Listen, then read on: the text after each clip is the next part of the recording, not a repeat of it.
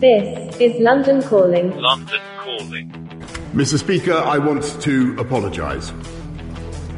I know that millions of people across this country have made extraordinary sacrifices over the last 18 months, and I know the rage they feel with me and with the government I lead when they think that in Downing Street itself the rules are not being properly followed.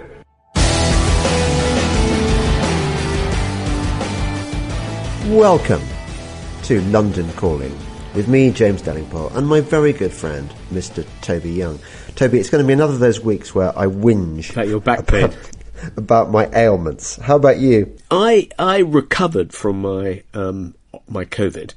Um uh uh, started Yeah. testing negative, um, which is great. Um, but then um, immediately succumbed to a cold, which seemed a bit unfair given how how Oh, that no. Do you know what? I've been worried about this. Uh, this very thing. I was thinking, surely the, the, the, the rules of the law of, of, of justice would surely see that Yeah. one wouldn't get a cold. Absolutely. after- I mean, I, I thought, you know, But you Omicron did. is essentially a cold. So if you've just, you know, if your antibodies have just, uh, you know, vanquished Omicron, surely they're kind of primed, ready to kind of uh, see off any cold viruses.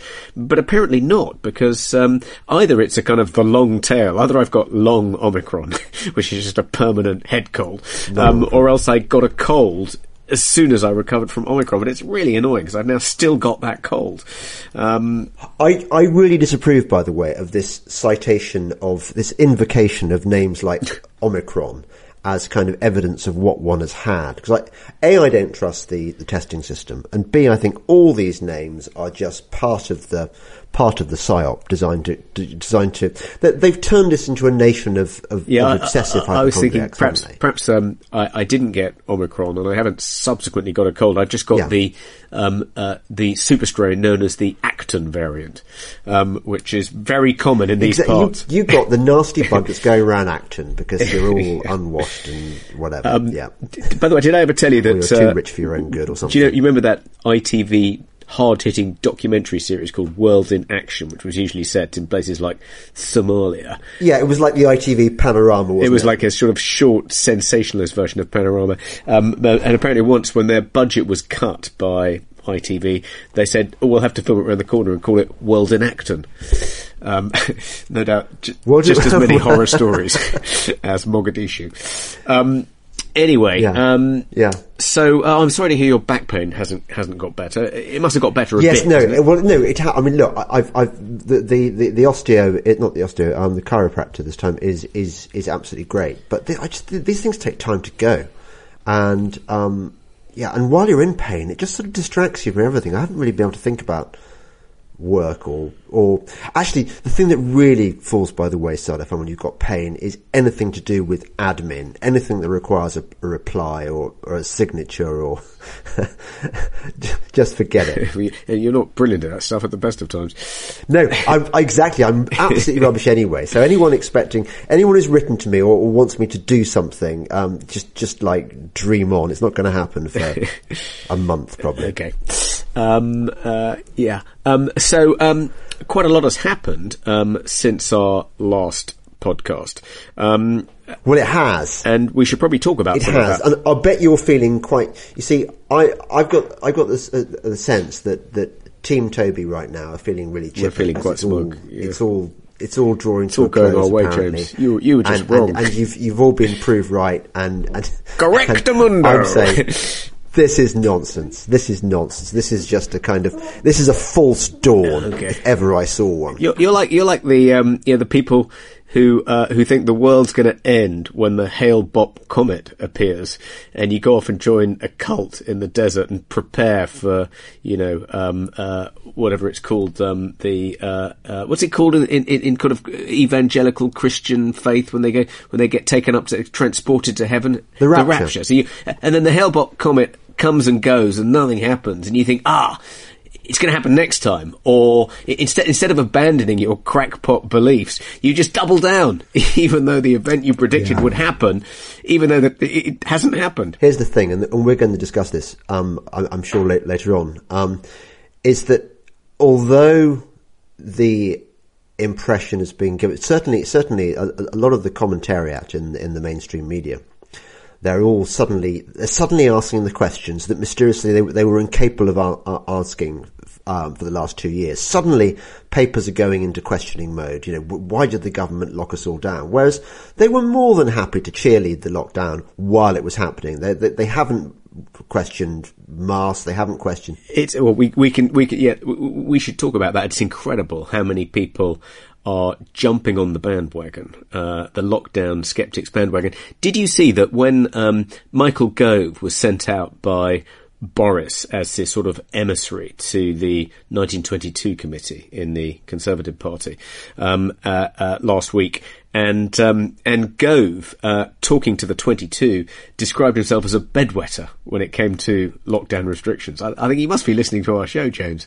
Oh, um, totally. Um, but uh, totally. But he, he sort of more or less apologised for having been a bedwetter. You know, I was wrong, um, and I mean, he, he didn't he didn't say that he'd been wrong about the other lockdowns, only that he'd been wrong about thinking that we needed to do more than impose Plan B restrictions in order to mitigate the impact of Omicron. Um, but but did you see that Wes Wes Streeting, the Shadow Health Secretary, uh, he was on one of the Sunday morning talk shows yesterday, and he actually said the, the words, "We must never lock down again." Right. Um, uh, uh, extraordinary. I mean, a complete volte face on the Yeah. part of the Labour Party. But when they they don't ever present this as kind of having changed their minds or seen the light. They always pretend that they felt this way all all along. I think Michael Portillo, um, interviewed on GB News yesterday. Now, I think this morning, uh, said that you know the cure when it came to lockdowns, the cure was clearly worse than the disease. You know, uh, and and presented this as something he'd always believed. Yes. And he's like, well, well, where were you then in March 2020 when people like me and James were getting hung out to dry for expressing skepticism about Yeah. the wisdom of locking everyone in their even homes? even the the vile, repellent, noxious Piers Morgan is trying to kind of finesse his position so so that he's trying to he he's suddenly asking questions that he that he absolutely wasn't going to ask for the last two years. Suddenly, I tell you what, it, it, it, it reminds me, Joe. in a sense, it's a good sign um, that uh, all these um, sinners are converting and sort of trying to pretend they were never sinners in the first place. I mean, it shows the extent to which the argument has been won uh, by the lockdown skeptics. But it reminds me, James, if I had a conversation, funnily enough, at Piers Morgan's Christmas party in you 2019. didn't, you didn't go to his Christmas party. I went to his Christmas party and I had a conversation as I was leaving. Lionel Barber, um, who I think had just stepped down or was possibly still the editor of the FT, but Yeah. about to step down, um, and um, and and Brexit had effectively, you know, it, it was now it was now conclusive because Boris had just won um, uh, an 80 seat majority on a, on a platform of getting Brexit done. It was now Brexit was now going to get done. The Remainers had definitively lost the fight, um, and um, and I said to Lionel Barber on my way out, I said, you know, um, uh, if Britain's going to prosper in the kind of post Brexit era as a kind of independent sovereign state, we need a lot of the Remoaniacs to kind of get on board and kind of uh, put their shoulder to the wheel and kind of pull together with the rest of us. We can't have them leaving the country or trying to sabotage, you know, Britain's future from within to prove they were right. We need to set up some sort of truth and reconciliation committee, Lionel. Why don't you and I set it up? You know, one from each side and try and bring people together, have some constructive conversations, some drinks parties. And he said, um, well, it's a good idea, Toby, but why me? And I said, well, because, you know, you're, you, you are one of the capo de capos of the Remoaniacs. You know, the FT has been the most pro-Remain newspaper throughout uh, this debate. You know, i- i- if you're willing to kind of uh, be reasonable about this and reconcile yourself with the Brexiteers, you will lead the way for others. It, rubbish! I was never an anti-Brexiteer. I've always seen both sides of the argument.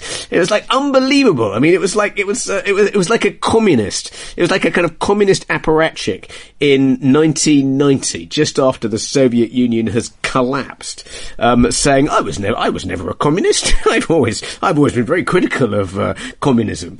Uh, it was quite extraordinary. Yes. But, but it- it's a sign that the argument has been definitively won. Um, yeah, possibly yes. I I I think that the other other analogy I like is we are in France in August 1944, and suddenly we discover that every single member of the French population has been with the resistance all along. and none of Yeah. them have collaborated. I mean, no siree, nor monsieur. It- it- I had lunch with an old friend of mine, Grub Smith, um, today, and we were talking about this, and he said that he had made um, a travel documentary in Germany about um, 25 years ago, and his producer wanted him to interview a former member of the Nazi Party. And literally, they couldn't find one. And it, and it wasn't because they'd all died, it was just no one was willing to admit it. Eventually, he did find one guy, said, Oh, yeah, I was in the SS, and pulled out his identity card, which he kept in his wallet. but, um, yeah, no, it's, yeah, I like the French resistance analogy. Yeah, yeah, yeah. It, it is. Um, but nevertheless, I am suspicious because um, Peter Hitchens, for example, he wrote a he wrote a, a, a characteristically robustish piece in the Mail on Sunday last weekend. Um, but the detail that drew yeah, he, he was he was he was saying what a nonsense the whole lockdown had been and, and yada yada yada. But the thing that that brought me up short was where he said the government had been panicked into taking this action. I, I don't believe it was panicked into doing anything. I believe that this was, you know, this is where you and I will disagree, that this Yeah, was, this was that. planned and orchestrated at a much higher level than, than that of sovereign governments. And you see this in the fact that all the governments around the world acted in lockstep. Sure, some were stricter in their lockdowns and some were stricter in their enforcements of masks and so on. But this was this was a global thing, and and this was planned. And I, I, I'm afraid to say I I think that there is also something planned about this withdrawing of the of, of, of some of the, the stricter regulations that I mean I mean we're we're quite lucky aren't we in the UK But it doesn't seem like Austria it- where they're going to be fined for Right. I think from so- February so- this year you're going to be fined for not having the jab So how can it be a global plan coordinated by somebody if if all countries are responding differently? I mean, England's a real outlier here. I mean, it looks like we're going to have the fewest restrictions uh, almost in the whole of Europe. I'm talking. I'm talking Sweden. about the, the, what's happened in the last two years. You can't just kind of wave your hand and say, "Oh, well, this was just an aberration. This was just kind of some." So this, this was all really crazy governments doing really silly things because they were so incompetent and half-witted. I just don't buy that analysis. I mean, sure, we are. An, it's unusual in that we are in an anomalous position in that we are. We seem to be in this country softer than than elsewhere. I mean, you're, you're, you're going to have the, the, these Japanese soldiers on Pacific I- Islands who don't know the war's ended. And clearly one of those Japanese soldiers is going to be Australia. Another is going to be New Zealand. Another's going to mm. be, I don't know, I mean, oh, Israel's going to be, is, is going to hold out to the last, I imagine. And some people are going to soften their position, and we seem at the moment to be one of those. But I don't, I don't, I don't think the fact that we are soft demonstrates that um, my thesis is wrong. It just just means that that we we seem to be moving in this particular direction earlier than other countries will. Well, James, I, I obviously disagree with you. I don't think that uh, the decision to lock down in March 2020 was planned more than 24 hours ahead of time. Uh, anyway, um, we should probably hear from our first sponsor, um, which is um, an old favourite, James, who we haven't heard from in a little while. Does it begin with so B? See if you can guess. See if Does you can it- guess who it is. Does it begin with B When- and end in ambi? Uh, it does. Because well, we love Bambi, don't we? I mean, I'm do, sorry that them. we killed his um, his mother. Yes, yes, but he's all right. He's thriving. He's doing very well. So when running a business, HR issues can kill you. Wrongful termination suits, minimum wage requirements, labour regulations. And HR manager salaries aren't cheap. An average of $70,000 a year. Bambee, spelt B-A-M-B-E-E, was created specifically for small business. You can get a dedicated HR manager, craft HR policy, and maintain your compliance, all for just $99 a month. With Bambee, you can change HR from your biggest liability to your biggest strength. Your dedicated HR manager is available by phone, email, or real-time chat. From onboarding to terminations, they customize your policies to fit your business and help you manage your employees day to day, all for just $99 a month. Month to month, no hidden fees, cancel any time. You didn't start your business because you wanted to spend time on HR compliance. Let Bambee help. Get your free HR audit today. Go to bambee.com slash London right now to schedule your free HR audit. That's bambee.com slash London. Spelt B-A-M-B-E-E dot com slash London. So, James, we should talk about our old friend Boris. Yes, Boris very much is, in um, the old friend category, I think, rather than the current friend category. He's in a spot of bother, isn't he? Um, uh, he, uh, I, I think this has all happened since our last podcast, but um, it emerged, um, uh, I think, at the beginning of last week. Uh, or, no, it wasn't, wasn't the very beginning. It was midweek that there had been um, a uh, party at uh, Downing Street, uh, which uh, he and Carrie attended for 25 minutes. Although when Boris appeared before the House of Commons to apologise for having been at this party, he claimed that he thought it was a work event uh, because the Downing Street Rose Garden uh, was an extension of the workplace, um, uh, and hadn't realised it was a party, even though uh, Martin Reynolds, um, his private secretary at the time, known as Party Marty, um, had sent round an invitation uh, which invited everyone to bring your own booze. Is he really called Party suggest- Marty? I mean, was that was well, that his I- name I before that- this? I, or I don't know. Probably not. Probably not. I think. Uh, no, I don't think so. I think that's just what he's referred to now by kind of uh, By- Westminster insiders as a sort of joke. Uh, yeah, by me. Uh, anyway, um, so Boris apologised. Um, uh, for this infraction, and it looked bad because he'd previously said that uh, uh, he hadn't broken the rules uh, when news of other Downing Street parties emerged, and it looked like it was. Do- I, mean, I think it was Dominic Cummings. I mean, we suspect Dominic Cummings was behind the leakage of other party scandals. Um, uh, but this one he actually did leak. He put it in his email newsletter, I think, on Substack. Anyway, so Boris then got into all sorts of difficulties, had to apologise to the House of Commons, and then on Friday, it emerged that um, there'd been there were two other parties at Downing Street, leaving parties, on the eve of the Duke of Edinburgh's funeral, which everyone remembers because the Queen was photographed um, by mourning by herself because it was a socially distanced funeral. So on the eve of the day when the Queen uh, was pictured at her husband's funeral, obeying the rules, all these people in Downing Street broke the rules. Now, Boris was at Chequers when these two parties took place. Apparently they merged in the end. There was a DJ, someone sat on Wilf's swing and broke it. I mean, it sounds like it was a real shindig. Um, but uh, anyway, so that doesn't look good. And and Boris's kind of damage control is to uh, say, well, yes, I'm very sorry if I did break any of the rules, but we have to leave it to Sue Gray, the civil servant who's been tasked with investigating this matter to see whether any rules were broken before rushing to judgment, um, and uh, or before coming to a conclusion about it. But but you know there, there is a huge amount of anger uh, both within the parliamentary Conservative Party and with the uh, with the um, in various Conservative constituency associations and indeed in the country at large, um, uh, uh, including amongst um, Tory voters, um, everyone who themselves obeyed the rules, or uh, particularly people who uh, weren't able to visit loved ones, elderly relatives, weren't able to go to weddings, funerals, christenings, the births of their babies, and so forth. Yeah, but Tobes, uh, this is the reason I don't. I think this is a complete non-story which has been inflated out of all proportion by the media, and as a. It's very clearly a concerted campaign to get Boris. The decision, I think I mentioned this last week, the decision has been made that Boris must go, and, and uh, therefore it's a foregone conclusion. That the, the media is just talking up this fairly trivial story, which they've presumably had up their sleeves for a very long time. I mean, when was the party? In May last year.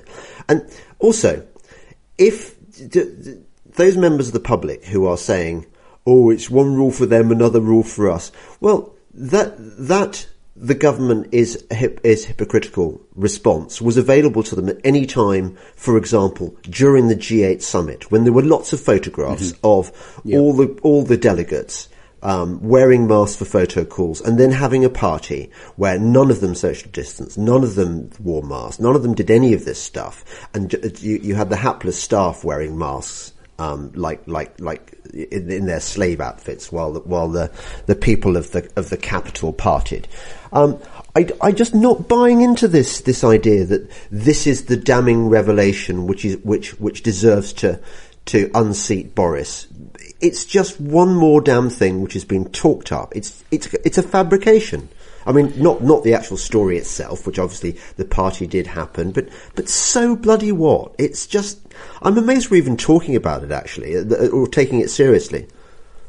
Well, um, I agree that there were there, have been plenty of opportunities to point out the hypocrisy of the um, proponents of lockdown restrictions before now, and indeed we've often pointed them out on this program. We did, um, and lots of the people who are kind of up on their high horses, um, wagging their fingers at Boris and tutting, um, like Keir Starmer, Sadiq Khan, Nicola Sturgeon, uh, all have been guilty of breaching the rules themselves. Yes. Um, and been photographed um, unmasked. Even, I remember Gary Lineker, remember that picture of him unmasked in a shop uh, during, I don't know, tier two restrictions. Um, uh, but um, uh, it, it, I guess I guess it's the sort of cumulative impact, you know. I mean, if, if Dominic Cummings is the person who's been leaking these stories. Yeah. He's, he's done it in a kind of drip, drip, drip way. Um, and, and, and, Boris kind of fell into his trap by, after the first revelation, or the first cluster of revelations, saying, I never broke the rules. I didn't attend any of these parties. And then it emerges that, in fact, he did. And, you know, he was at one of these parties. It, it, sort of, uh, and people say it's not the crime, it's the cover up if he could have only admitted it. And I think what people object to, I think one of the reasons it is serious for him, um, uh, though I agree it may not be fatal. Um, but one of the reasons it is serious is that um, Boris's appeal is that he doesn't take people for fools, or didn't appear to. By you know, I've always thought that one of the reasons he cuts through and kind of the public have this kind of affection for him, and people shout out Boris, you know, when he's sort of walking down the street and they see him and want to be photographed with him, take selfies with him, and so forth, is because by kind of sending up the political process, by saying something, but saying it in an obviously insincere way, as if to say, I don't take you for such fools as to think you would actually believe any of this garbage. So I'm going to make it obvious that I don't really believe what I'm saying. It's just the party line I'm expected to toe, and I can't even be bothered to master the script. I'll get it wrong to ind- I'll, I'll go off script and I'll get, I'll get the script wrong just to convey to you that I know it's nonsense and I don't take you for fools. I don't expect you to take any of this garbage at face value. People like that, different from other politicians. And that was, that was what made him so popular. So I think by saying that he didn't break the rules and it now emerges that he did, it's as though he's taken them for fools. He was expecting them to believe his denial. And now they think, oh, he's just like any other politician. And that completely kind of destroys that kind of sense of connection that they had with him, that sense of, you know, their trust they had in him as someone a bit different, not your typical lying politician. Um, so I think if, I, don't think it's, I don't think it, I think it, probably not fatal, but yet there may be yet more revelations. I mean, good God, his ability to shoot himself in a, in the foot is pretty incredible. Um, but um, so long as there are no more unforced errors, which is a huge, I don't know. I think he probably I, can survive to fight the next general election. I'd rather, I certainly rather have the useless Boris at, at number ten than have, well, certainly preferable to Gove, who's been absolutely hawkish although they call themselves doves, don't they? He's been an absolute hawk on on on COVID enforcement. I mean, he, uh, somebody, some MP said he he'd lock us all up if if if, if he could. Um, and then you've got Rishi, who's superficially attractive, but is I, I think a, a stooge of the Goldman Sachs World Economic Forum um, nexus, uh, and who I, I, suppose Liz Truss would be would be all right. I can't think of anyone else who'd be any good. Yeah, I quite like Liz too. Um, um, politically, she's quite sound. I like the fact that she wants to kind of uh, present herself as a sort of 21st century incarnation of Margaret Thatcher. But can, can we just go back to why I'm I'm not not being optimistic about what I call the false dawn? Uh, um, and as Exhibit A, I present um, an article which appeared in this excellent online publication, the Daily Skeptic. Have you heard mm. of this? it's very good. I've heard it's fantastic. Yeah, it is very good. Um, and it's um, it's why won't they release the data on child deaths following COVID vaccination? And as, as you know, there was there was a there was a court case um, where um, the applicants wanted the wanted to force out of the courts this information that the Office for National Statistics was was holding um, which is about the number of of adverse reactions among children in the 12-17 age group to vaccines, uh, or clot shots, or death jabs, as I, as I more accurately could call them. And um, the judge, one Mr. Justice Jonathan Swift, um, said that he was not minded to direct the ONS to re- release this data. And his reasoning was extraordinary. I mean, even though there was no danger of any of the children's identities being revealed, were the data to be released, he that was that was the the threadbare excuse he used. And I think a lot of people are looking at looking at seeing Britain as it really is, um, exposed in the last two years, and they look at they look at cases like this and they think these English common law, the English legal system, which is supposed to be the envy of the world, is actually as corrupt as in any banana republic. That this this Justice Swift, Swift character was clearly doing the government's bidding, was not at all interested in in in examining the evidence without fear or favour. You know, he, people who, who went to the went to look, look at the, the case said that he, that he was very very cosy with the other side and and obviously not disposed towards helping the the people who wanted this data released. And I just thought, you know, uh, what kind of country do we live in? I, I think it's very unlikely that he's corrupt, James. Um, I think it's much, much more likely because well, well, no, I'm not saying he was bribed. I'm saying he was morally corrupt. And actually, no, I've seen this too many times now. And, and weirdly enough, you are at odds with almost everyone commenting on your own on that article in your your website. Um, everyone thinks that the, the, the, the, our courts are not working. They are not being honest. And, and this was clearly the court doing the government's bidding.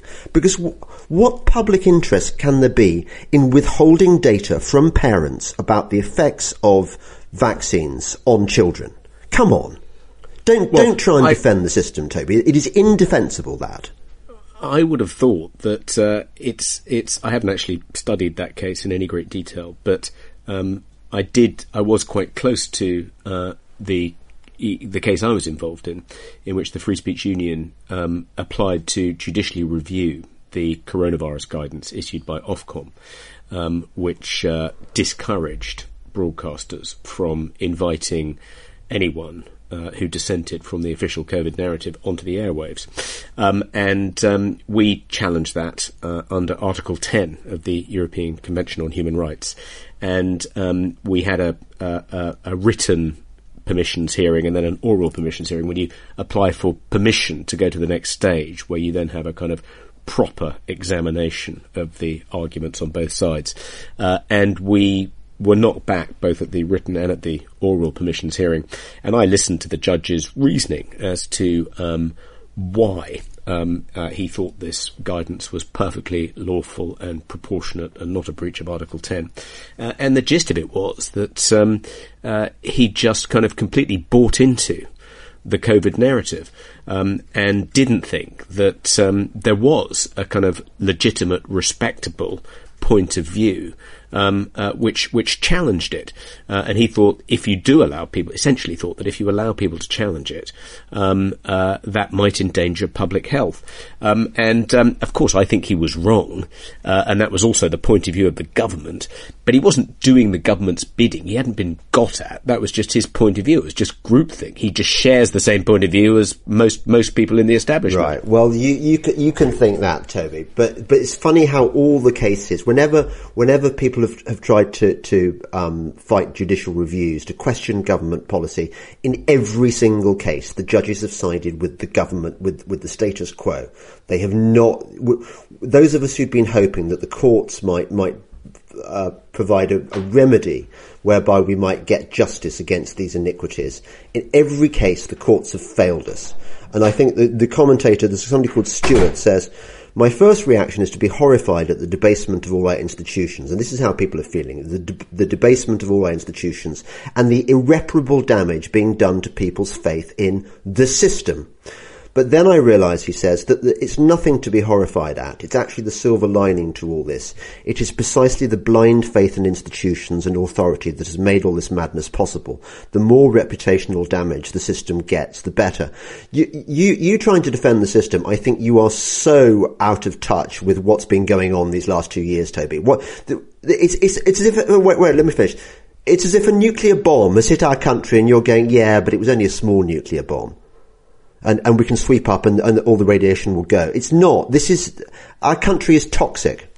What I just said isn't, wasn't, wasn't a defense of the system. I do think that, um, uh, that senior judges um, could be much more independent minded and are prone to groupthink. And I think one of the reasons for that is because um, senior judges are appointed by other judges. It's a self-perpetuating elite, and there should be a way of appointing judges, particularly judges to our Supreme Court, uh, whereby Parliament and people have more say, and I think that might promote a bit more independence of mind. I think I, I don't, I, I wouldn't defend the system, and I do think that uh, the judgments um, have been um, uh, gone gone the way of the government far too often. They're not in every case, James. There have been one or two successful challenges, um, but um, I don't think that's because um, uh, the whole system is broken. Well, um, I just think I think it, I think it, I think it, it needs to be improved,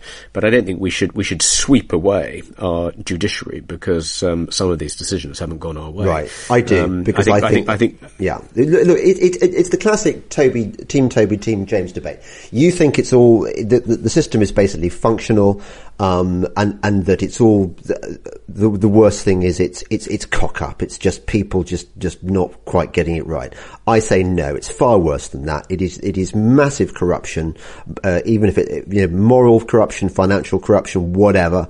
It's on a it, it's it's a, it cuts across all the institutions from government to the civil service to the judiciary. The system is absolutely bust, and it's been tested to destruction by the last two years. And this case this this Justice Swift character uh, d- towing the government line and and throwing children to the to the to the wolves. Um, I just think is is is characteristically disgusting of, of our broken system. So we can we can agree to disagree, but that that's that, that's where our, our lines are drawn. You know, my, my position is very different from yours. Well, I worry, James, that um, if if you just reject our entire system as being um, irredeemably corrupt and broken, um, without without having any sort of suggestion as to what should replace it, that you're just fueling alienation and a sense of grievance, um, which Of could justified ultimately lead grievance. to kind of mindless destruction. Um, I mean, I, I'm all for reform. That's I'm a all cliche. for political Ted. change. Mindless But- destruction. but- what does it mean? it, well, what are you going to, if, if you think the system is broken and can't be fixed, um, and we need to start again afresh, I Yeah. mean, how are you going to, how are you going to stop what hap- what, how are you going to stop happening what happened in Cambodia when they returned to year zero, or in Russia there, in there are, there are 2017, very few or in France? examples of of revolutions in history Ending- which very have, few- which very- have ended ending well. ended happily, with ended ended up. No, they always and it- end in kind of but- bloodletting and tyranny. yeah, and I I agree with all that, and it's not as though I'm I'm I'm looking at a kind of functional system and saying, oh, I think we could make it better um, because because I'm a perfectionist. I'm I'm looking at a system which is broken beyond redemption, that it is so corrupted and so useless and so against the interests of, of people that we're going to have to do something pretty radical. You know, it, the, the, your your reaction is like, well, let's let's just pretend it's not happening because because uh, because any form of change will will inevitably make things worse. I'm saying things are so bad that that change is the only only thing we can have. Yeah, but I, I, that word change is um, is is uh, you know can can mean a multitude of things, and um, if it means um, you know um, uh, a successor to Boris Johnson who is much more like Margaret Thatcher and who's not going to be um, captured by the woke civil service and is going to see through a reforming agenda which sees Britain becoming um, uh, the Singapore of the North Sea, then Well, um, we wish. that, that, could, that Ain't could be a potential happen. solution, uh, preferable to um, uh, uh, sweeping everything aside in a bloody revolution in the hope that what succeeds it will somehow be better. Anyway, we probably better hear from our um, yes. next sponsor, James. Yes. do- let me do the next one, which is for StartMail. Free email services like Gmail and Yahoo aren't really free. You pay with your privacy. In fact, internet giants like big tech bank on exploiting your data by selling it to the highest bidder. Your business plan? Google has it. Your medical records? Yahoo can sell them to drug companies. That's why I use StartMail. It makes me feel safe again. StartMail keeps my email private, period. Every email can be encrypted even if the recipient doesn't use encryption. When you delete an email in StartMail, it's gone forever. And StartMail uses their own servers, not Amazon's, which means they can't be put out of business like Parler. Switching to StartMail is seamless too. You can easily transfer all your current email data, so there's no starting from scratch. StartMail is also backed by the most stringent privacy laws in the world.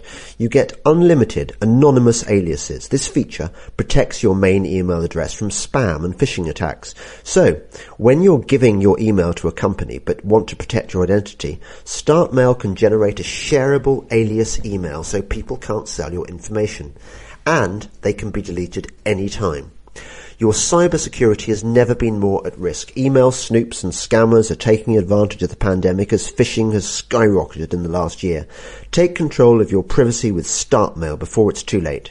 Start securing your email privacy with StartMail. Sign up today and you'll get 50% off your first year. Go to startmail.com slash London. That's startmail with a T, S-T-A-R-T, mail.com slash London for 50% off your first year. Startmail.com slash London.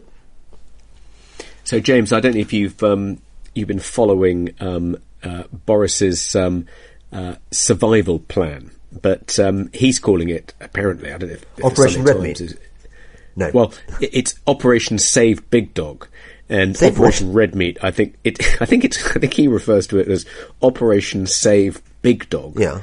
Even though apparently no one in Downing Street has ever referred to him as Big Dog. I think he's more often referred to as Trolley because he's like a wonky trolley that kind of veers around in different directions. Uh, but anyway, his name for um, uh, saving saving Boris is called Save. Uh, S- say Operation Save Big Dog, and I think Red Meat, Operation Red Meat, is a kind of subsection of this plan, and one component of, of so Operation Red Meat is throwing red meat policies, making a succession, a flurry of policy announcements likely to please conservative yeah, aren't they going to machine gun immigrants as they as they tried to cross the channel? That kind well, of thing. he's he's he's he's he's he's apparently turning over responsibility uh, for um, stopping migrants crossing the channel to um, the British Army, um, or, or perhaps the British Navy, the armed forces, anyway. Um, but um, I think it's very unlikely they'll turn anyone back. Um, they'll just go and pick them up off their dinghies and kind of bring them to shore on, you know. Yeah, and also the, the uh, very ma- name Operation Red Meat, Red Meat sort of indicates that this is a PR gesture rather than anything fundamental. Yeah. By the way, aren't we eating into here into um, Culture Corner? We can get on to Culture Corner in a minute, but I was going to be talking about, I was going to just, just briefly mention um, the BBC. So attacking the BBC, I think, is one of the, um, uh, uh, as part of Operation Red Oh, Meat. the license fee, yeah. Nadine Dorries has announced, um, I think on Sunday, that um, uh, the license fee would be frozen for the next couple of years, whereas the BBC had very much wanted to put it up uh, to keep it uh, you know, in line with inflation. And uh, they've said that they're going to have to make two billion pounds worth of cuts over the next two years if the license fee doesn't go up.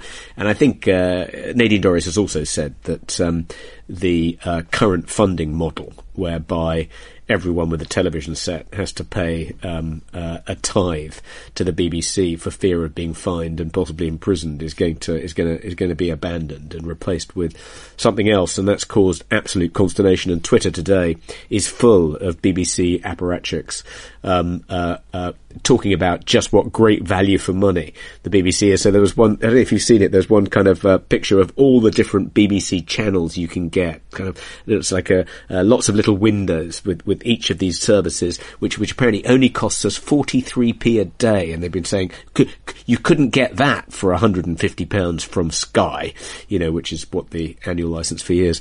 Um, but, but the point is, you know, if it's such great value for money, you know, if you get all these amazing different channels for the, the, the trifling sum of 43p a day, well then why are they concerned about not becoming a subscription service? Surely they think it's such fantastic value for money and would easily outcompete Sky. Then what have they got to worry about? Yeah. Why force people to pay that on pain of imprisonment if they think it's such a great deal? Um, uh, so that's a pretty feeble argument. Um, but uh, anyway, I'm I'm I'm, I'm quite. Uh, I've, I've never been never been a fan of the BBC license fees, so I'm quite uh, pleased that uh, Nadine has finally taken the fight to the BBC.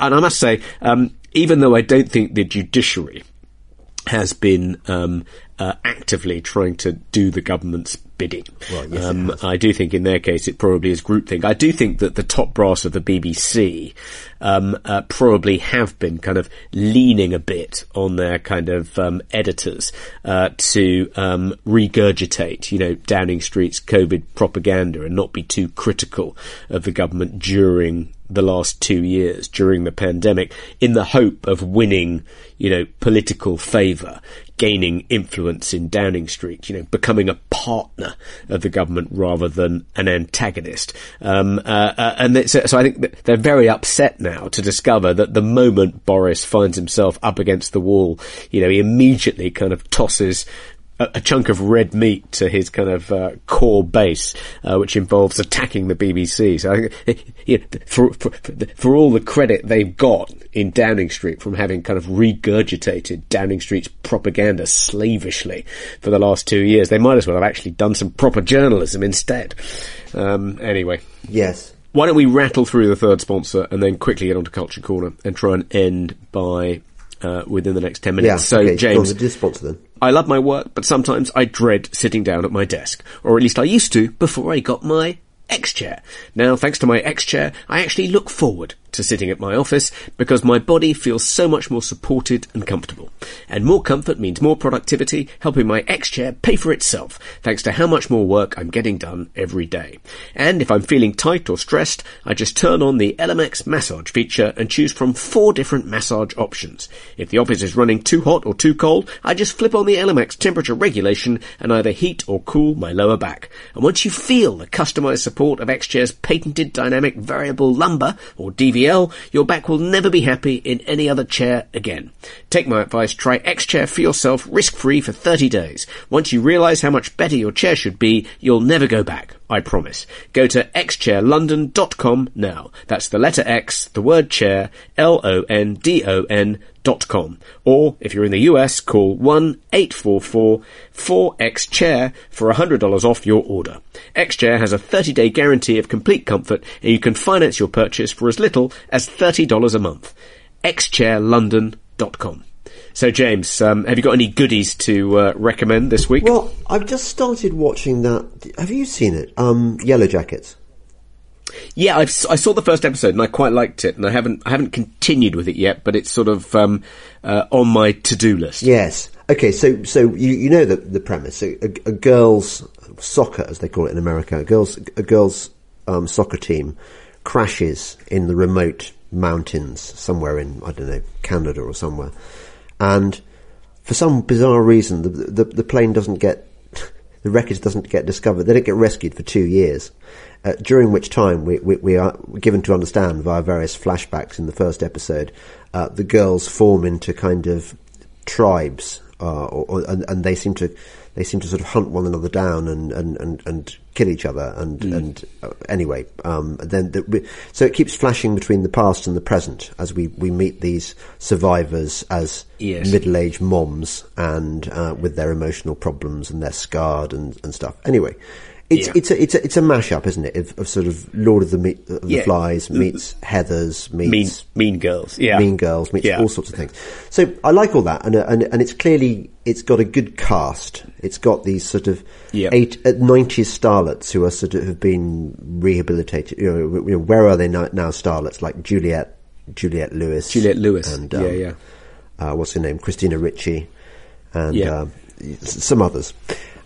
And and it, it looks good. I mean, it, it, it's it's it's confidently directed, and and it, I mean, it's it, they've obviously thrown money at it, and and it's it's it's the quality's going to be good. My worry is it's ten episodes, and also Lost. I mean, that was the last plane crash series we watched, wasn't it? Uh, one watched, and it went on for Yes, six yes. seasons, during which Yeah. none of the questions was resolved. We it just meandered on and on.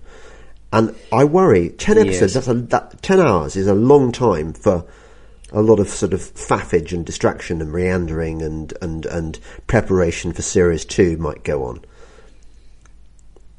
Yeah, I agree. I mean, one of the shortcomings, I think, of um, even the very best um, American TV series is that um, they're never self-contained, are they? There is never a kind of never a proper arc over the course or story arc over the course of one season because they're always hopeful that it'll get recommissioned. Well, that's Um, it. When you uh, think of how much money there was to be made, I mean, didn't didn't Jesse Armstrong make something like nine million dollars? I think for season three of Succession.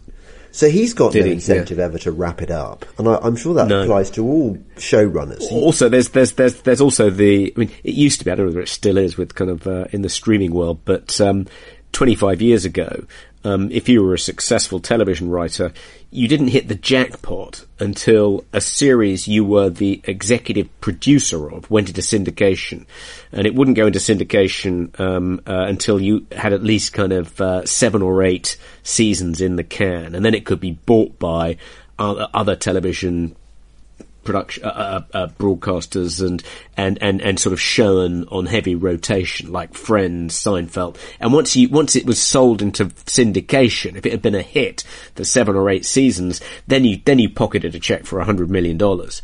Um, so that was the big jackpot they Oh, were aiming for. So they have game no incentive to try and keep these things down to ten episodes. I, I was pleased to see actually that the new season of Ozarks the Ozarks is about to drop, I think, in its entirety um, uh, on Netflix, which I've really enjoyed. And it's, I think, season four, and apparently it's going to be the last one. So That's they'll, good. they will at least be able to wrap everything up. And I think, um, I think the next um, season of Better Call Saul, which is I think season six, is also going to be the final one too. So that's something as well. I, I, I think that that this has had a, a general bad effect on, on TV. This this will we won't we get our, our next season commission because there was a, um, I mean it even affects sort of art house series. Like, did you ever series ever see a, a French TV series called um, The Returned? Les Revenants. Uh, You know, I, I, I think I, I, I, I, I, I was aware of it, but I'm not sure I ever. Well, okay, so season it. one is really, really good, but it ends on a. It ends in a way that suggests, look, uh, if the commissioning editors like this, this this series, then we hope that they will commission another one. We have left it open ended, and and and then the the, sec- the second season is just absolute rubbish. It's just like you, you Right. it kind of ruins season one for you. Um, Right. yeah. Well, um, I'm, I'm, I I started watching Dopesick. Have you watched Dopesick? Yeah, I have. thought it's a- one to watch. Yeah. I, I think the story it tells is is fantastic and really important. The effect, and of course, the villains, the villain, the villain is Big Pharma. So yeah, well, like big farmer, or rather, sort of sort of middle-sized farmer, because because the Sackler farmer, family yeah. owned Purdue, Purdue, Pharma, yeah.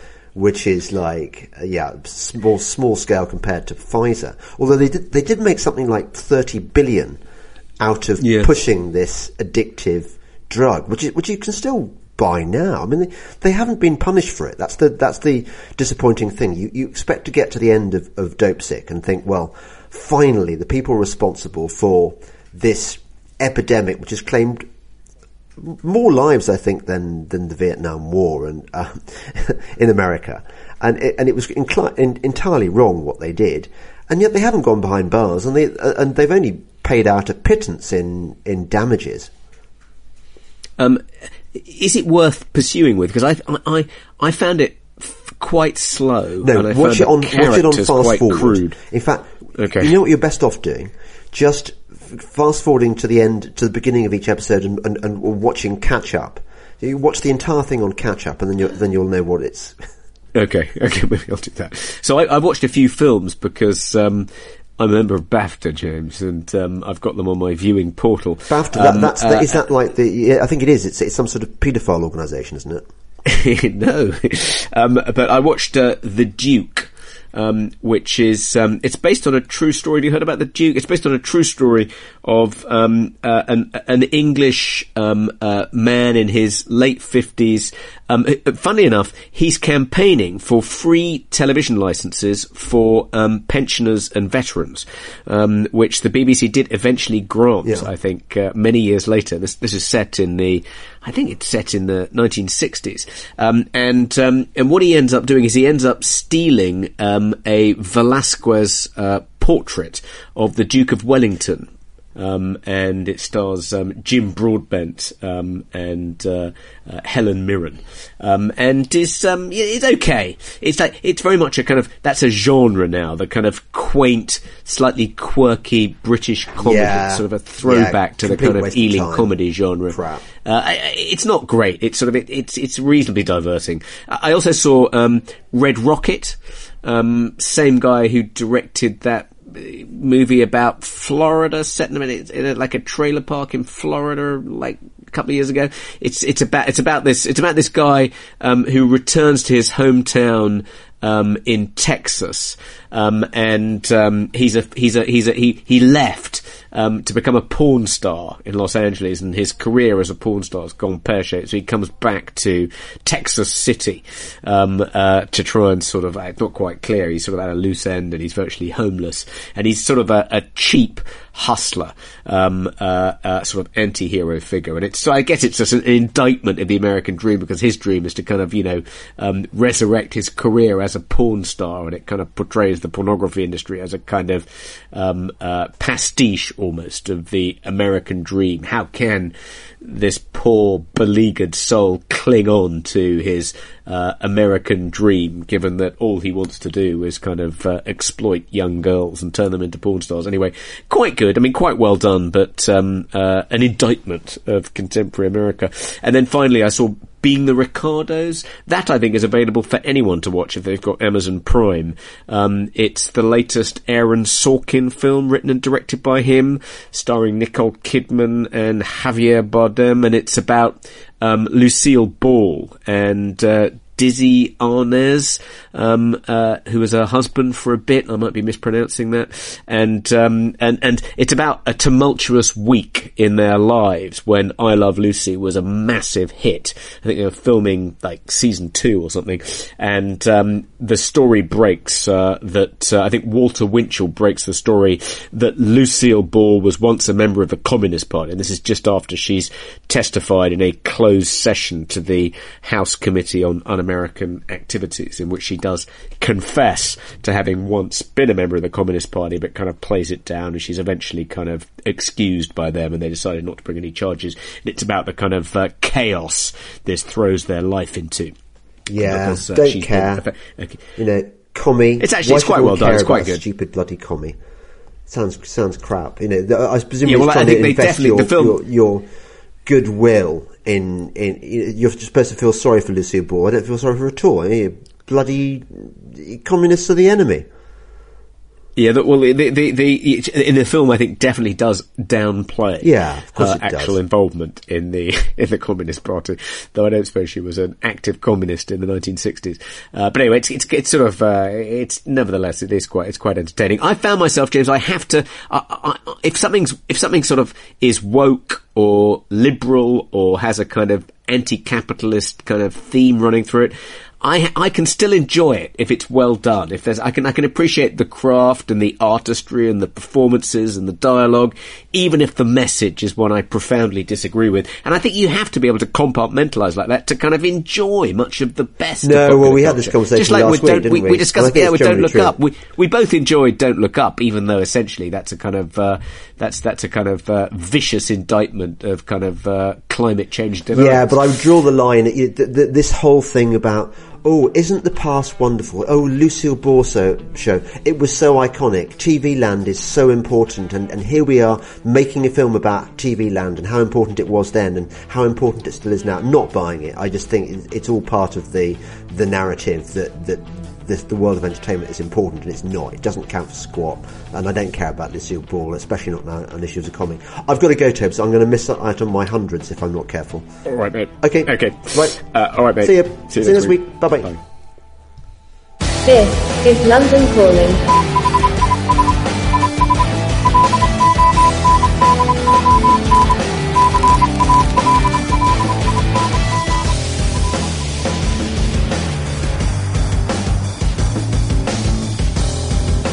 Ricochet.